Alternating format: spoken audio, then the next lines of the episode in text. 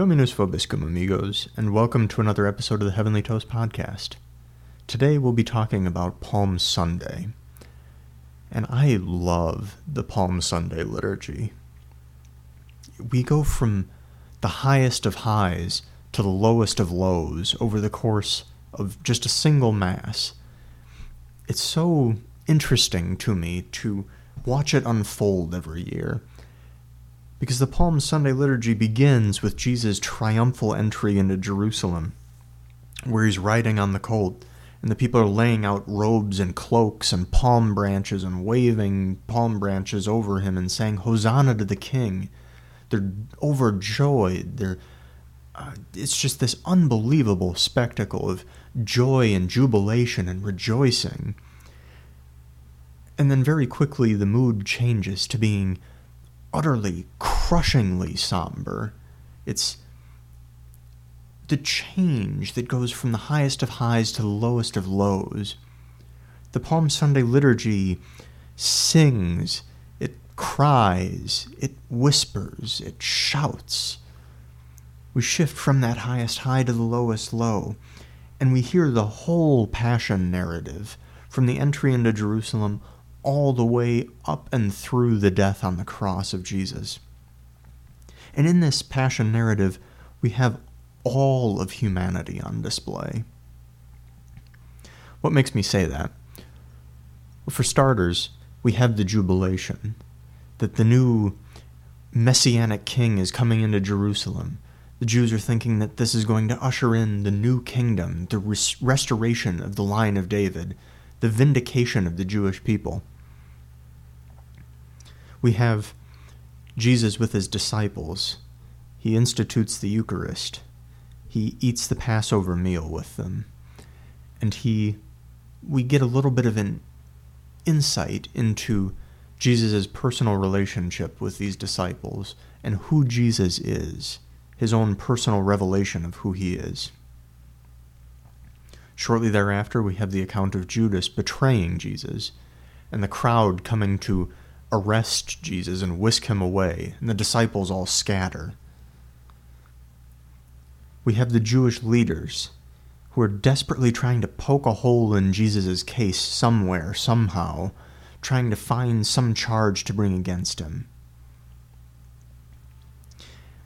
And we have Pontius Pilate. Recently, it seems like there's been a lot of movements to kind of cast him in a more positive light, like he's oh, just simply some guy who's caught in the middle, who's really not that bad, but, you know, he was just s- stuck, more or less, in between, you know, competing forces, and he was really kind of um, just didn't really have many options. But his, history tells another story.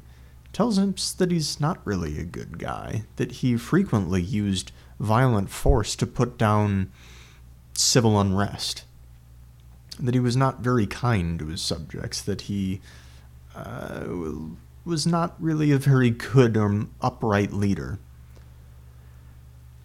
How, how often do we find ourselves kind of in this role of Pontius Pilate, who is faced with these difficult things and not really quite sure what to do necessarily, and instead of taking a stance for what he believes and what he knows to be true, he says, I wash my hands. I'm innocent of this man's blood. You see to it yourselves. When adversity strikes, instead of really standing up for things, or instead of using the powers, talents, abilities, gifts that we've been granted, we just kind of step aside. How often is that us? Especially in today's world. For me, it's all too common. After that, we have the group of Jews who ask for Jesus to be crucified. Crucifixion is literally the most excruciating, humiliating way to execute a criminal that's ever been devised by humanity. It's eh, unthinkable in today's world. This was not simply, you know, throw him in jail, lock him up. It wasn't assess him a fine, give him community service. It wasn't even put him to death, give him a lethal injection. This was a punishment, a, a sentence that was horrible. like I said, unthinkable by today's standards. And this is what they're screaming out for and calling out for it. And why? A week prior to this, they were hailing him as king as he came into Jerusalem. There was this great jubilation at his coming. But now, the court of public opinion has done a 180 over the course of a week. And why? Because Jesus didn't fit what they thought the Messiah was supposed to be. They couldn't accept the fact of what Jesus wanted to do. It's not, I mean, they came to it and they were looking for something specific. They were expecting this warrior king to restore Jerusalem. How often are we much the same way? That we read about Jesus or we hear about the teachings of the church and the teachings about Jesus, and we say, This isn't the Jesus that I that I'm looking for. This isn't the Jesus that I believe in. I'm looking for ultra traditionalist Jesus. Or I'm looking for weed smoking hippie Jesus who's all good with everything, man. I'm looking for Jesus who is social justice Jesus, who all he cares about is, you know, donating money to charities, taxing people so that we can give better government services to people. That's the Jesus that I'm interested in. I'm interested in ultra traditional Jesus. I'm interested in this Jesus, that Jesus, the historical Jesus. The Jesus that I know wouldn't do this sort of a thing. The Jesus that I know wouldn't send anybody to hell. Well, no, Jesus wouldn't send anybody to hell, but there seem to be plenty of people who are willing to send themselves there themselves. But when we look at that and we say, this is the Jesus that I'm looking for. We're kind of playing that same role as these people in the crowds, saying, Who is this man? Crucify him. This is not the Jesus that I'm looking for. This is not the Messiah that I'm looking for. Crucify him. After that, we have Peter, who's out in the courtyard. The rock the most favored of apostles, destined to be the leader of the apostles and to be the first pope, the rock on whom Jesus was going to build the church, who said, Even if I were to die with you, Lord, I will not deny you, I will not leave you. But things get tough. People start asking questions. And he swears, I do not know the man. And right then, the rooster crows three times. His eyes meet Jesus's and he leaves and he weeps. We have Judas, who spent all of this time with Jesus, one of the twelve, one of his greatest and closest companions for years. But he loves things of the world. He denies him. He turns him over to the authorities for some pieces of silver. That's not the worst of it he despairs that God can save him, that there is any mercy in God for him. He despairs and he goes and he kills himself. Then we go to Calvary. And we have the bad thief, who has no interest in justice, who says if you have these m- magical powers or if you have these godlike abilities, save yourselves and us. I have no need for justice. Use this power that you have for your own benefit and for mine.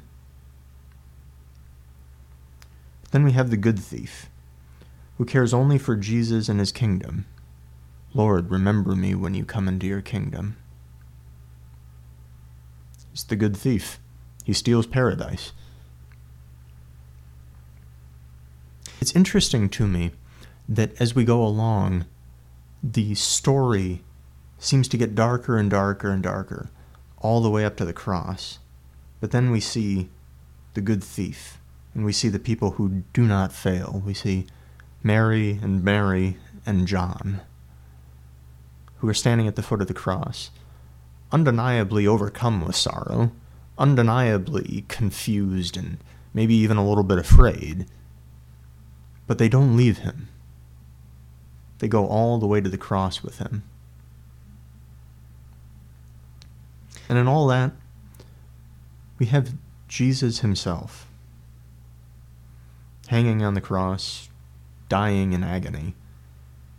And he looks down from the cross through all ages into each human soul, into my human soul, and into your soul, into your eyes, and he sees and knows everything. And he says, I know you. I love you. And I give my total self for you.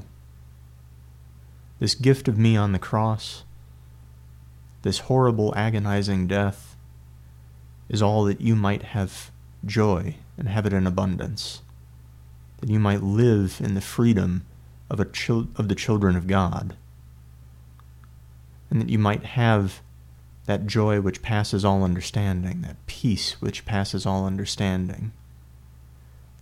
That the veil of the temple might be torn in two, so that you might enter into the Holy of Holies, that you might enter into the divine life. From the cross, through all ages, into every eye, into every soul. I know you. I love you. And this is why I do all of this.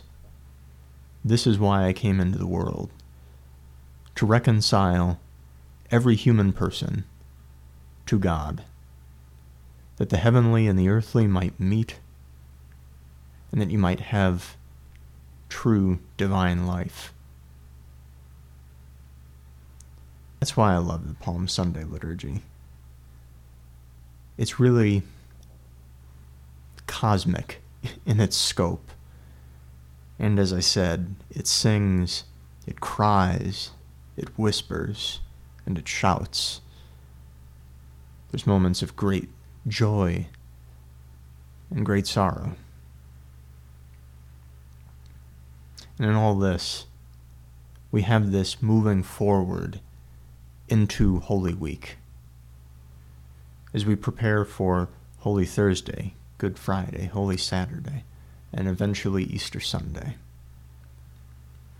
This whole Palm Sunday liturgy encapsulates everything, the entire human experience, wherever we are, and reminds us that there is meaning behind all of this, that God desires us, loves us, and that this was all part of His plan of salvation for each one of us. That his blood, body and blood might be offered for us and for many for the forgiveness of sins. So we take that into this Holy Week, where our penances might become a little bit more intense, and where we reflect a little bit more on this great mystery of God offering Himself for each and every one of us. With that, let's make the end of Lent a great one. Stay in the state of grace. God bless, friends. Cheers.